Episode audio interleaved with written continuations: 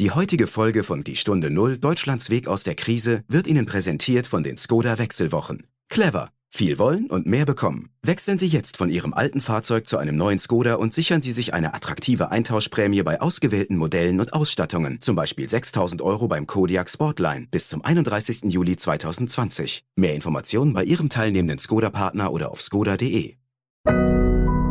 Audio Now. Die Stunde Null. Deutschlands Weg aus der Krise. Ich glaube, Zirkus oder die Unterhaltung, auch ob das jetzt Jahrmarkt, Kirmes oder das ist schon immer gut nach Krisenzeiten. Das lenkt die Leute ab, das bringt die Familien zusammen. Also ganz wichtig für uns ist unser Tier natürlich. Bevor kein Impfstoff da ist, sehe ich nicht die Fläche für 3000 Leute auf engstem Raum zusammen.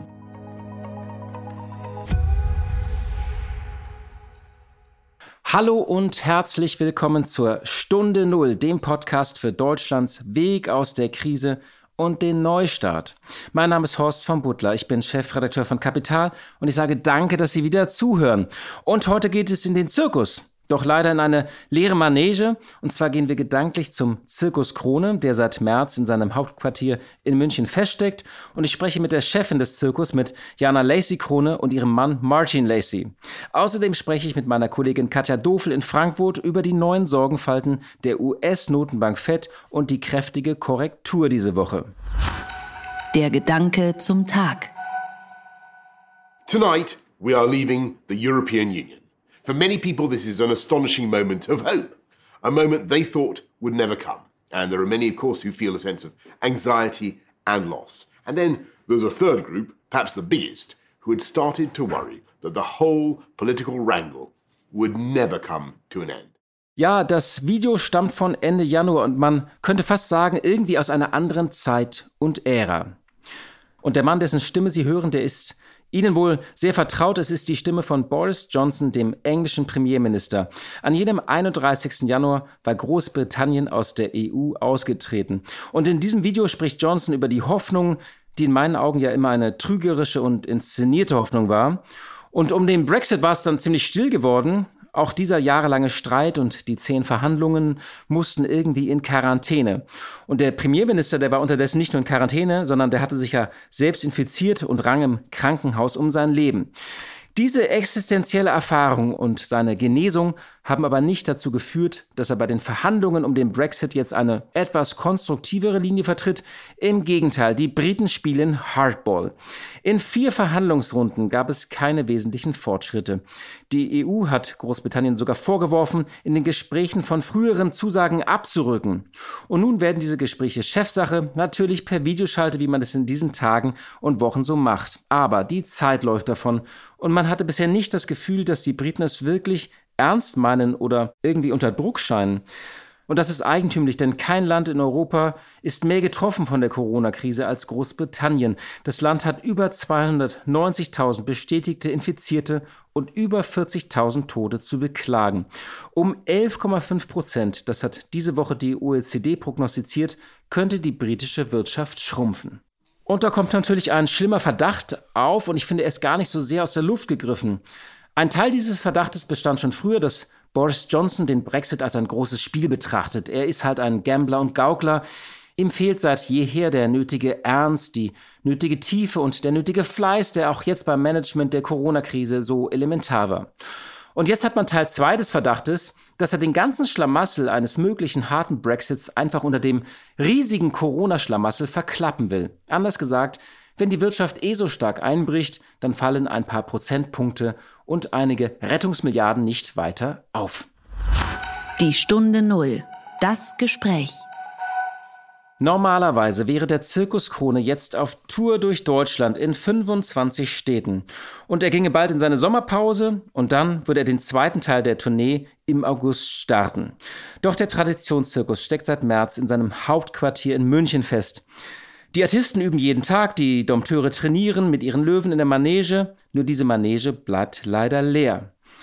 Der Zirkus Krone wurde formell 1905 gegründet und zählt nach Angaben des Verbandes zu den größten Zirkussen der Welt. Schon seit 1919 besitzt der Zirkus einen festen Bau in München, den Kronebau, in dem von November bis März gespielt wird und in dem etwa 3000 Menschen Platz haben. Bei Gastspielen arbeiten zwischen 300 und 400 Menschen für den Zirkus, etwa 200 Tiere kommen zum Einsatz. Das meiste Geld aber wird normalerweise in der Tourneesaison im Frühjahr verdient, die diesmal aber wegen Corona de facto komplett ausfiel. Und wie es jetzt weitergeht, darüber spreche ich mit der Chefin des Zirkuses, Jana Lacey-Krone, und ihrem Mann Martin Lacey. Einen schönen guten Tag, Frau Lacey-Krone und Herr Lacey nach München. Guten Tag. Guten Tag. Meine erste Frage kommt tatsächlich heute von meinen Kindern. Wie geht es den Tieren? Das ist eine schöne Frage. Das ist auch die wichtigste Frage. Unseren Tieren geht es sehr gut zum Glück. Sie sind im Training, sie werden beschäftigt. Ihnen fehlt nur wirklich der Auftritt und der Zuspruch vom Publikum. Ja. Können Sie vielleicht mal so insgesamt ein bisschen Ihren Alltag beschreiben? Sie dürfen jetzt ja seit vielen Wochen, haben Sie keine Veranstaltung. Normalerweise würden Sie durch 25 Städte in Deutschland touren. Das geht nun nicht. Wie sieht Ihr Alltag aus insgesamt von allen Angestellten des Zirkuses und den Tieren?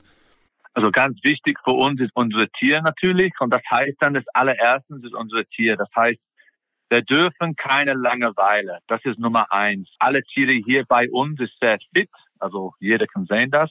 Aber ganz, ganz wichtig für uns ist, dass wir mental fit bleiben. Und nicht, dass wir stehen da und machen gar nichts. Nur, dass Sie weiß, ein bisschen meinen Hintergrund. Meine Familie kam vom Tierparks und in den 60er Jahren, meine Mutter und Vater haben trainiert, das Tier im Tierpark, weil da haben einfach gesehen, der braucht Beschäftigung. Heutzutage, jeder Wissenschaftler sagt, das stimmt. Also in den 60er Jahren, da habe gelacht meine Mutter und Vater. Und deswegen, ich bin eigentlich in dieser Situation mit Zirkus, weil von da haben Film gemacht im Zirkus. Und das heißt dann, das ist sehr wichtig für uns, dass das Training stattfindet jeden Tag. Machen wir das mit allen Tieren. Ich anfange mit den Löwen zuerst. Wir anfangen früher dann die Pferdeleute, aber wir müssen schon fertig bei 8.30 Uhr, weil ich anfange dann die Pferde. Aber was das für mich ist, wirklich die Show. Das muss man sagen, weil das einfach Schauspieler. Und das ist so, es hört vielleicht ein bisschen komisch an, aber als Tiermensch, wir bin auch, wir bin sehr nah zu unseren Tieren. Wir sehen das, dass wir wirklich vermisst dieses Publikum. Jana, vielleicht du kannst das auch mit der Pferde. Ja, aber auch der Alltag, also das ist jetzt auch wieder überraschend. Wir wären jetzt, glaube ich, zurzeit gerade in Friedrichshafen. Der Alltag ist für uns soweit gar nicht so unterschiedlich wie normal. Das hört sich jetzt komisch an, weil wir natürlich immer noch die Verantwortung für Mensch und Tier natürlich tragen, als Leiter auch dieses Unternehmens. Und es fällt genügend Arbeit an. Was jetzt komplett wegfällt, ist natürlich die organisatorische Logistik, der städtewechselnden Auf- und Abbau. Und natürlich die Einnahme fehlt, die Shows fehlen. Aber der Alltag in dem Sinne, wir sind beschäftigt, natürlich auch mit unserem Beruf als Tierlehrer, als Tierpfleger, als Unternehmer. Also die Beschäftigung, die reicht völlig aus. Im Alltag fehlt halt wirklich jetzt noch die Vorstellung. Mhm. Und dann natürlich alles andere, dass die Einnahmen komplett wegbrechen. Das ist natürlich wieder eine andere Geschichte. Aber jetzt auf die Frage Alltag zu kommen, ist es schon so, dass für uns sich jetzt gar nicht so viel geändert hat, außer halt, dass wir die Vorstellungszeiten nicht haben und früher ins Bett gehen können. Ja, aber auch dieser, man sagt, Positive Stress, das haben wir oft gemacht. Wir sprechen über Positive und Negative Stress, aber gibt es diesen Positive Stress vor der Vorstellung, wo du bist bereit für die Vorstellung, das alles fällt weg natürlich. Und das ist in der Tagesablauf für unsere Tiere auch, weil Beispiel bei meinen Löwen, das ist schon über 20 Generationen bei meiner Familie. Das heißt, alle Löwen hier im Zirkus Krone waren geboren im Zirkus Krone und erkennen das, ist einfach selbst weg und sie wirklich spüren das von den Tieren. Mhm. Sie haben 26 Löwen und ich habe irgendwo gelesen, dass Sie 20.000 Euro allein für Fleisch pro Monat ausgeben müssen. Stimmt das? Genau. Genau, das ist wichtig, ja, das ist wichtig. Also wir nicht sparen an unser Tier, der bekommt immer das beste Essen und Fleisch und alles und der Tierarzt, alles was da kommt dazu, aber nur für Fleisch, sie haben die richtigen Zahlen gesagt, das ist ungefähr 20.000. Natürlich im Sommer, der essen ein bisschen weniger, das ist ganz normal, wegen dem Wetter, aber ich muss sagen, momentan hier in München ist nicht so warm, aber es ist ein Durchschnitt 20.000 Euro nur um Fleisch, richtig. Wie geht es denn jetzt möglicherweise weiter? Also ein Zirkuszelt mit seiner Enge und dem A und O der Zuschauer ist wahrscheinlich für Epidemiologen kein so geeigneter Ort. Sind Sie da schon in Gesprächen mit der Stadt München oder mit wem reden Sie überhaupt? Oder sind Sie im Austausch mit der Politik? Ja, wir haben vom Anfang an, ich finde das auch ein wichtiges Thema, vom Anfang an haben wir gebetet, wir haben geschickt alle Politiker, alle, das wir kennen, Stadträte, alles, was wir konnten, kennen, Briefer, dass wir würde gerne Hilfe von der Stadt, weil sie müssen auch verstehen, dass dieser Moment, wo uns halt alles passiert, war wirklich kritisch. Keiner hat gewusst, wie schlimm das würden. Und Gott sei Dank ist in Deutschland, das war nicht so schlimm, so wie andere Länder, aber wir haben unsere Logistik, wir haben unsere Lagerfläche angebietet, wir haben einfach so, dass wir da die Hilfe der Stadt München, das war Nummer 1 für uns. Wir haben das gehandelt, ich finde, wir sind ein bisschen stolz, wir haben das gehandelt von Anfang an, wir haben keine Artisten, keine Mitarbeiter gelassen im Stich, wo in unserem Bereich, also Circus, sage mal, da waren andere Shows, das haben wir einfach gelassen, der ganze Mitarbeiter ein bisschen nicht so, wir haben das gehandelt. Ich wollte nicht sagen Namen, aber wir sind einfach stolz, wie wir haben das gehandelt. Und jeder haben wir gekümmert für. Und dann wir haben das zweite Stück war, einfach das Stadt zu sagen, dass wir haben hier Kraftfahrer, das kann nicht zu Hause jetzt, wir wollen bleiben hier. Wir haben viele Logistik, wir haben alle Möglichkeiten bei uns. Und dann, ja. Natürlich haben wir auch ganz ein großes Zirkuszelt und auch hier das Gebäude ist natürlich auch sehr groß. Deswegen fallen wir auch unter die Kategorie Großveranstaltung. Wir haben Konzepte ausgearbeitet. Wie könnte das mit dem Abstand gewährleistet werden? Wie viele Personen würden dann halt in das Gebäude oder in das Zelt reinpassen, würde sich das für uns überhaupt lohnen? Was kam dabei raus? Ich glaube, hier im Kronebau sind normal 3000 Sitzplätze. Das ist natürlich jetzt in Zukunft überhaupt nicht zu bedenken. Genau. Ich glaube, wir haben runter auf 700 jetzt gerechnet und es stehen Konzepte da. Wir sind natürlich mit dem KVR auch in Kontakt, was erlaubt ist, wie man das handhaben sollte. Und wir müssen uns jetzt der Situation dann anpassen. KVR ist was? Entschuldigung, KVR ist... Kreisverwaltungsreferat, also die natürlich auch damit arbeiten. Und wir müssen jetzt schauen, flexibel sein und schauen, wie können wir das in Zukunft gestalten. Weil natürlich hat man jetzt in der letzten Zeit gesehen, das hat man im März noch nicht absehen können, was jetzt eigentlich genau auf uns alles zukommt. Aber jetzt hatten wir schon genug Zeit zu sehen, wie verläuft sich das alles. Und bevor kein Impfstoff da ist, sehe ich nicht die Fläche für 3000 Leute auf engstem Raum zusammen. Also aber würde sich das für 700 Leute dann lohnen? Man muss das halt alles dann anpassen. Also vielleicht, wenn man dann anstatt, wir haben meistens 2 Vorstellungen pro Tag, vielleicht müsste man das dann auf 3 Shows pro Tag steigern. Wir haben da viele Ideen schon, wie man alles ein bisschen ändern könnte. Vielleicht auch die Shows anstatt, wir bieten ja sonst 2,5 Stunden Unterhaltung, dass man das auch reduziert. Also alle Konzepte haben wir schon geschickt in der Stadt. Ja. Wir haben alle Möglichkeiten, aber jetzt die Aussage von der Stadt, also von Bayern, ist ab dem 15. Juni ist erlaubt, 50 Menschen zusammen, also im Gebäude und 100 draußen für Großveranstaltungen, was ist natürlich das geht überhaupt nicht. Aber auch da, mit diesen 50 Leute, haben wir einfach gesagt, okay, gut, dann das Publikum kann sehen und trainieren mit dem Tier. Ganz einfach. Also, wir versuchen jede Möglichkeit, weil man sagt, es ist schon kritisch, wenn man überlegt, 50 Leute nach dem 15. Juni und dann vielleicht in einem Monat später ist erlaubt 350 Menschen. Also, ist überhaupt nicht möglich für uns, für diese Unternehmer zu leisten, so eine Qualität des Vorstellung für unser Publikum mit so wenig Publikum. Und das nächste Problem ist, was der Martin jetzt angesprochen hat, sind die Regelungen für Bayern. Ich finde, für uns ist es ein ganz großes Problem. Wir hätten jetzt ab Ende Juni Sommerpause gehabt, wenn alles normal gelaufen wäre. Und wären dann wieder auf Tour gegangen Anfang August. Jetzt wäre auch Fußball-EM gewesen und. So. Und natürlich haben wir immer noch die Hoffnung, dass man den zweiten Teil unserer Tour nach der geplanten Sommerpause in Angriff nimmt. Aber es ist natürlich so, wir würden ja dann auch Bundesländer übergreifend arbeiten. Wir sind ja dann nicht nur in Bayern. Wir würden bis nach Hamburg wieder hochfahren. Und unser Problem ist dann auch, dass jeder seine eigene Suppe kocht. Das ist wirklich ein Problem für das reisende Geschäft, für das reisende Gewerbe, dass die verschiedenen Bundesländer jeder seine eigenen Gesetze macht. Und das ist auch noch eine riesen Herausforderung, dort das Konzept so aufzustellen, dass man auch überall wieder in der Norm arbeiten kann. Ja, kann ich verstehen. Also es ist der berühmte Flickenteppich. Ja, genau. Wie ist das mit Ihren Mitarbeitern? Sie haben ja 260 Mitarbeiter.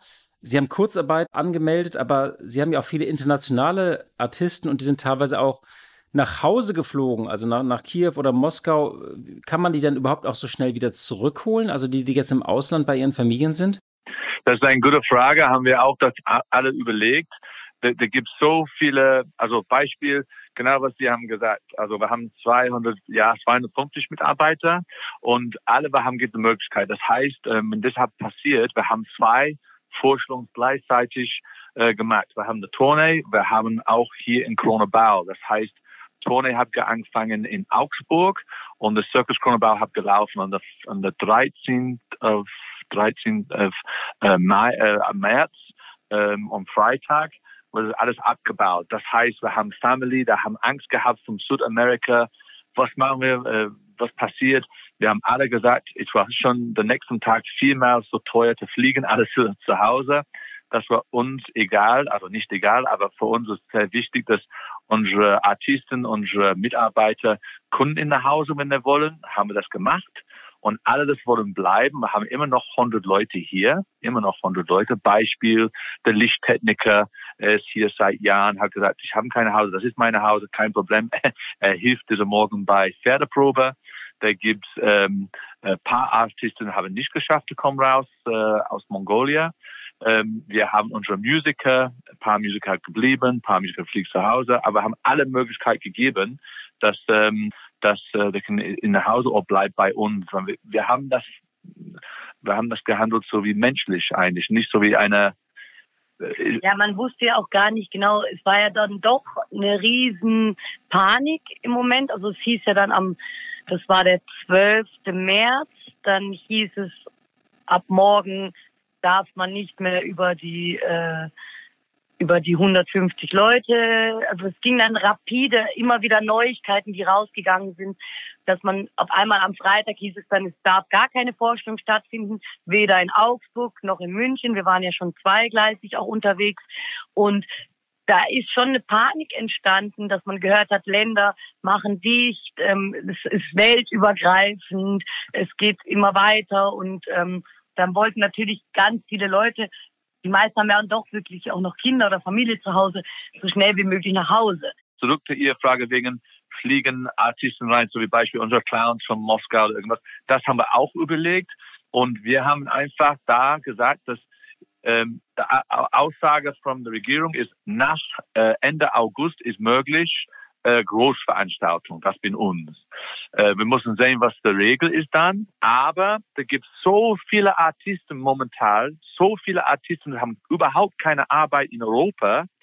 Wir haben auch entschieden, dass wir sollte dann ein bisschen das anschauen, nicht, dass wir bringen einen Trupp von China oder irgendwo anders, einfach was es hier in Europa zu anschauen, weil ich glaube, Sie kennen ein bisschen über Search Corner, wir haben die beste Artisten und dafür, da gibt es genügend Artisten hier in Europa jetzt, das anschauen, wenn wir wieder anfangen. Aber ist auch die Frage, dass es sehr schwierig für uns ist, zu planen das, weil wir wissen nicht, Was ist die Regel Ende August? Ist das wirklich so, dass wir sagen, bis 500 Leute? Ist das wirklich so, das kommt eine zweite Pandemie und ist es wieder, wir aufbauen alles und wieder müssen zurück zu Hause? Es ist ganz, ganz ein komisches Situation momentan für alles Großveranstaltungen, also nicht nur bei uns natürlich, aber auch im Sport, auch im Stadion, überall. Ich sehe das so, wenn der Mensch sitzt zusammen wieder in Fußball, dann das ist eine große Möglichkeit für uns. Aber das dauert leider. Wir glauben, wir sind sehr positiv Mensch, aber wir sind auch realistisch und wir sehen, das dauert schon könnte dauert viel länger. Frau Lacey-Krone, der Zirkus ist ja sehr alt, seit 1905. Gibt es eigentlich ein ähnliches Kapitel in der Geschichte dieses Zirkuses? Also der hat ja auch Kriege überstanden und andere Krisen, oder ist das jetzt eine einmalige Phase? Ja, die Gedanken haben uns natürlich auch schon gemacht und haben gesagt, Mensch, was musste denn schon auch alles der Zirkus überstehen und überleben? Aber was uns jetzt ein bisschen Angst macht, ist, dass zum Beispiel in der Nachkriegszeit oder war das Bedürfnis der Menschen da, auch sich eine Mark sich zu amüsieren, sich abzulenken, Freude zu haben und auch mit den Mitmenschen irgendwie zusammen zu sein. Und man wusste, wer ist der Feind, oder man wurde geprägt über die Kriegsjahre, vor wem muss man aufpassen. Und jetzt ist es aber so, dass die Leute lernen, Abstand zu nehmen und Angst haben voreinander. Und das ist so ein bisschen die Schwierigkeit der Situation. Ich glaube, Zirkus oder die Unterhaltung, auch ob das jetzt Jahrmarkt, Kirmes oder das ist schon immer gut nach Krisenzeiten. Das lenkt die Leute ab, das bringt die Familien zusammen. Das ist einfach Fröhlichkeit, also Ablenkung. Auch so ein bisschen so eine Sehnsucht nach einer, also jeder denkt ja an Kindheit, also ist ja auch so eine heile Welt. Genau, so ein bisschen vielleicht auch wieder eine Normalität. Aber was mir jetzt wirklich Sorge bereitet, ist, dass wir jetzt gelernt haben, die letzten Monate Abstand zu nehmen. Unser Stammpublikum hier in München, wenn die am Wochenende, ich habe das so für mich durchgespielt, die denken sich dann, okay, wir gehen immer samstags im ersten Wochenende im Januar in den Zirkus Krone. Zum Beispiel, die kennen ja das Szenario. Am Einlass drängen die Leute, in der Pause schiebt man sich durch die Gänge. Und das sind alles Sachen, die sich jetzt eine Familie auch trägt. Wie wird das sein in der Zukunft?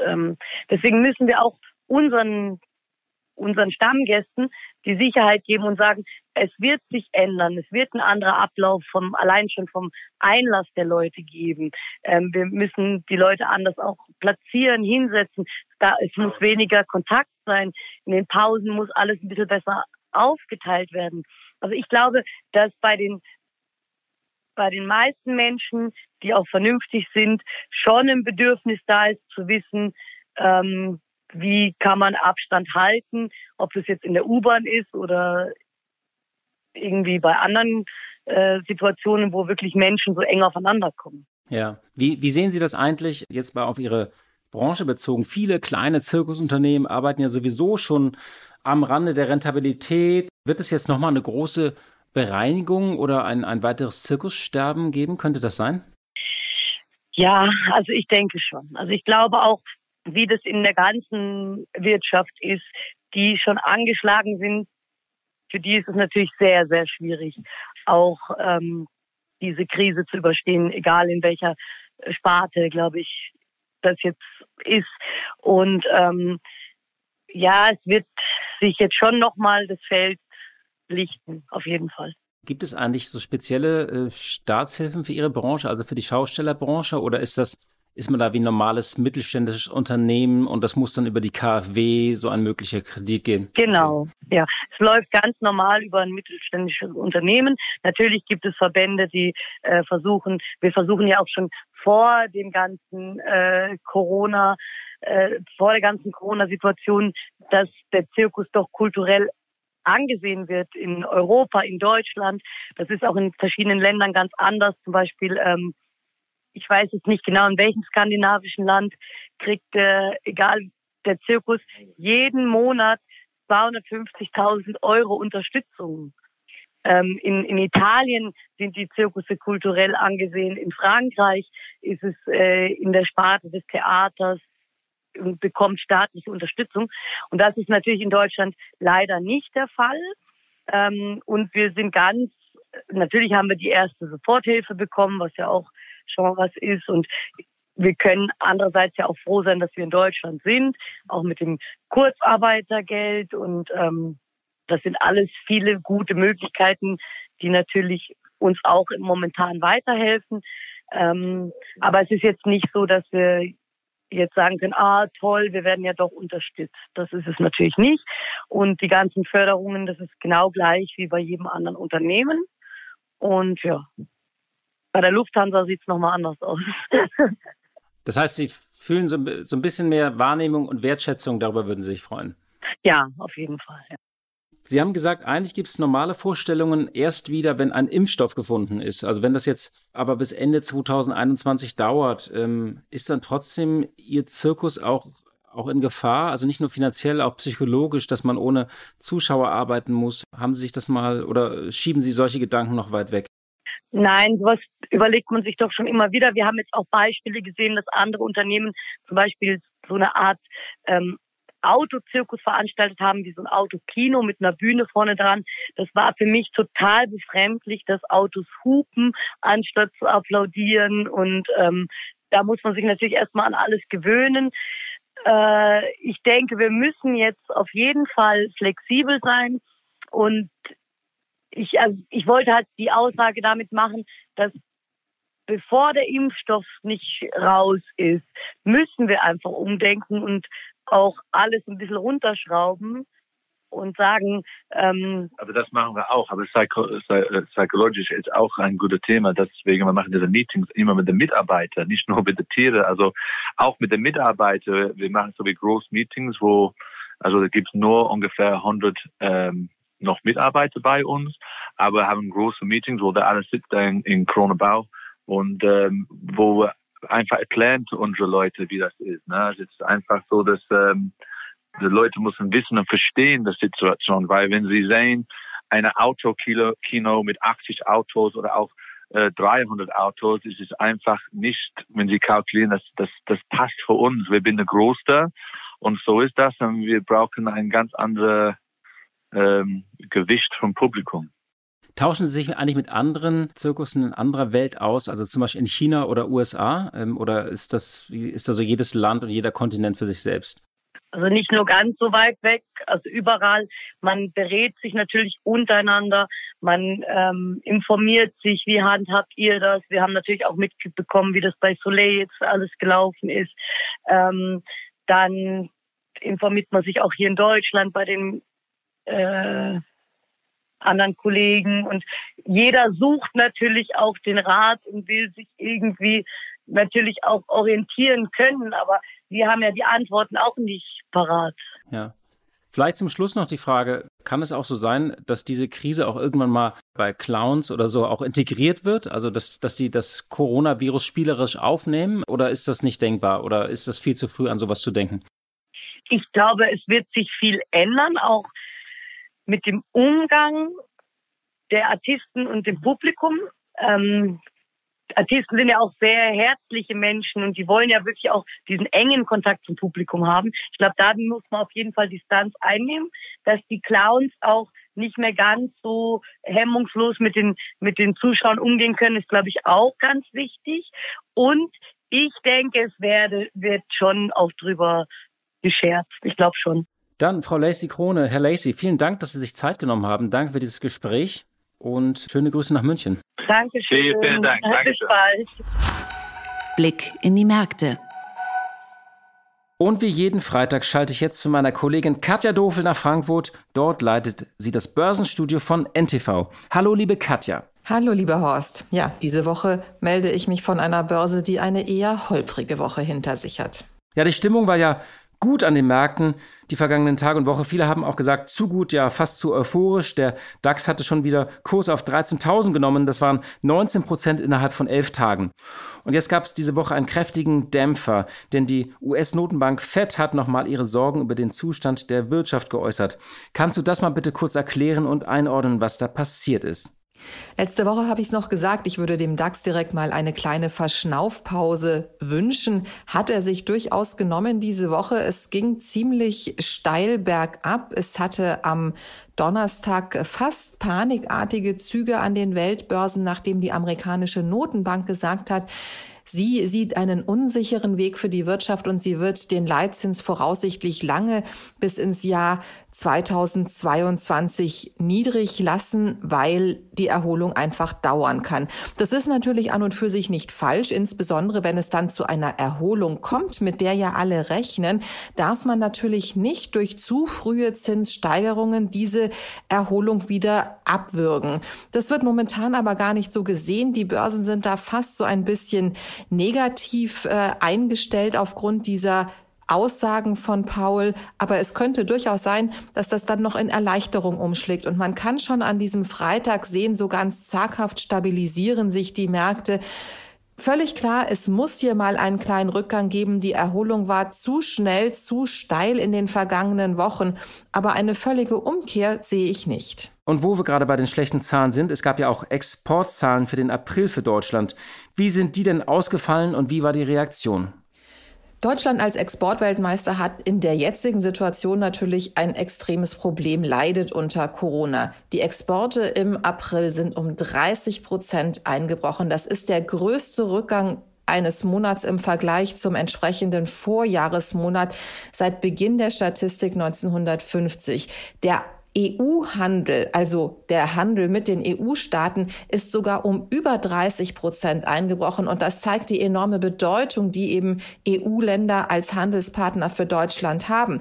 Die Exporte nach China, die gingen vergleichsweise moderat zurück. Wenn man sich aber die Ausfuhren in diejenigen Länder anschaut, die auf der einen Seite sehr bedeutende Handelspartner sind, auf der anderen Seite aber besonders stark vom Coronavirus betroffen sind, dann sieht man hier eben die gravierenden Rückgänge, zum Beispiel bei Exporten in die USA, nach Italien und nach Frankreich. Das ist die Folge geschlossener Grenzen, die Folge geringer Reisetätigkeit.